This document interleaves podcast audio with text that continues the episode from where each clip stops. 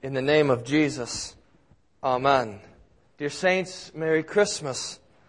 It is a great joy and delight that we gather here this morning to celebrate what Jesus has done for us, that He has left everything behind so that, we, so that He might be our Savior and our brother and our friend. We have all of this laid out before us in the preface to the Gospel of John. That's what the first 18 verses of John are called, the preface. John, in this in these few verses uses marvelous, marvelously simple language to explain some of the most sublime truths that the world has ever begun to comprehend.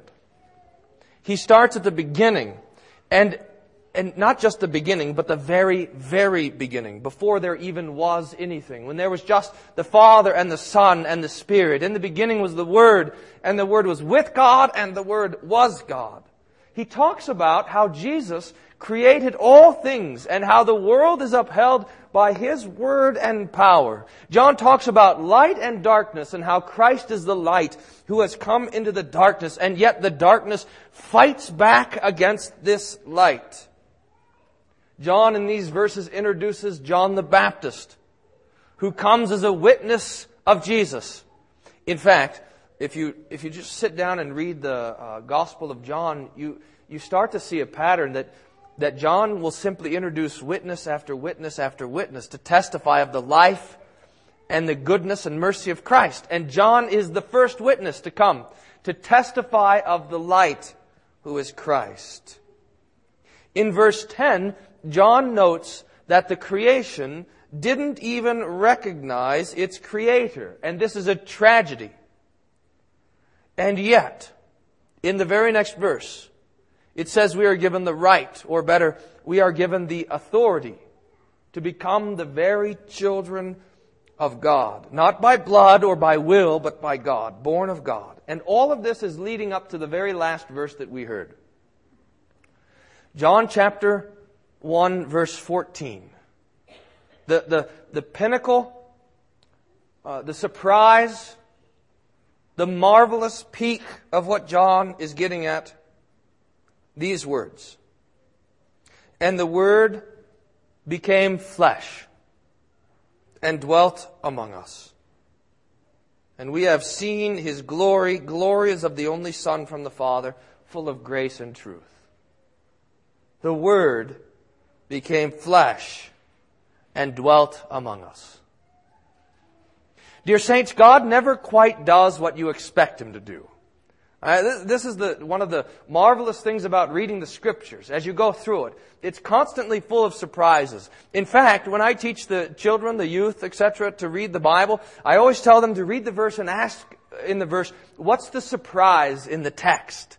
You can find a surprise in every verse, but especially with these verses here. God never does what, uh, what you think He's going to do. Remember how it was, just as an example, when Adam and Eve had sinned. They had that, that promise from God or the threat from God, on the day that you eat of it, you will surely die. And that's what they're expecting when God shows up. But you know what God says? He says, how about this? How about I die instead? that's not what you expect. Or King David. Remember King David sitting there in his nice cedar house?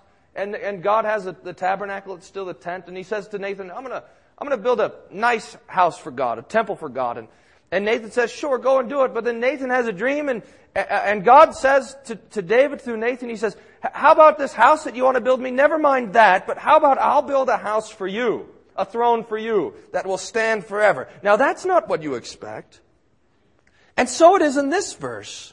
I mean, here, John just told us that the darkness did not comprehend the light that the creation does not know its creator. So what do you expect Jesus to do? What do you expect the creator of the world to do? To, to just wipe it all out? To come and destroy it? If he comes, it'll surely be in judgment. But look what Jesus does. The Word became flesh and dwelt among us.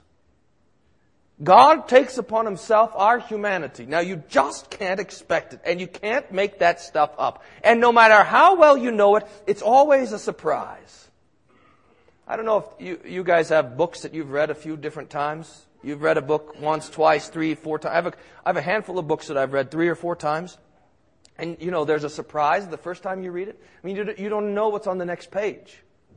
But each time you go through it, now you become more and more familiar with it, and the surprise begins to diminish. But it's, it is not that way with the Bible. The surprise, in fact, grows. The more we consider the birth of Jesus, the more we meditate on the nativity of our Lord, every time is a surprise, every time is a delight. When we begin to consider things like the eternal God now, the one who existed before the creation of the world, that he has a birthday. wow.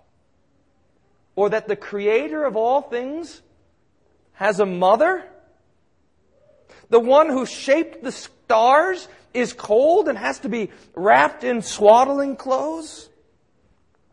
The one who came to rescue his people Israel from the Egyptians and who did it with the ten plagues and with mighty demonstrations of power and who made a way for, through, through the Red Sea for Israel, the one who has all that strength has to be carried as a baby by Joseph down to Egypt to protect him from Herod.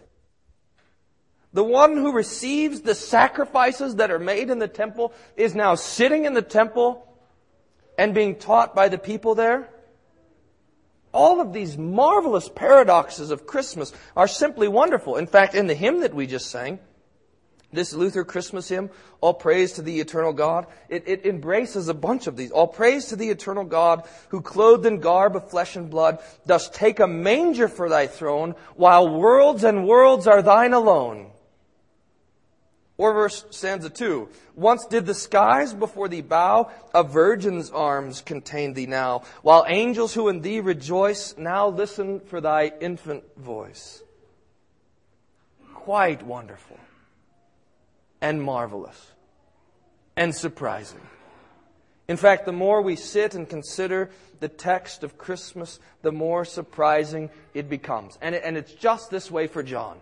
I mean, the Old Testament had promised for thousands of years that God would take upon himself human flesh and blood. The promise was there. It was written in the prophets. It was for everyone to read. They were all expecting it. And yet, when it happens, it breaks upon the world with a marvelous and wonderful surprise. And it's the same way with us. This could be your very first Christmas or it could be your 80th Christmas. It doesn't matter. The Word became flesh and dwelt among us. This rings out with freshness every time we hear it. It's always a delight, always a surprise. And if we think this is a surprise, then just wait until the Gospel of John begins to unfold.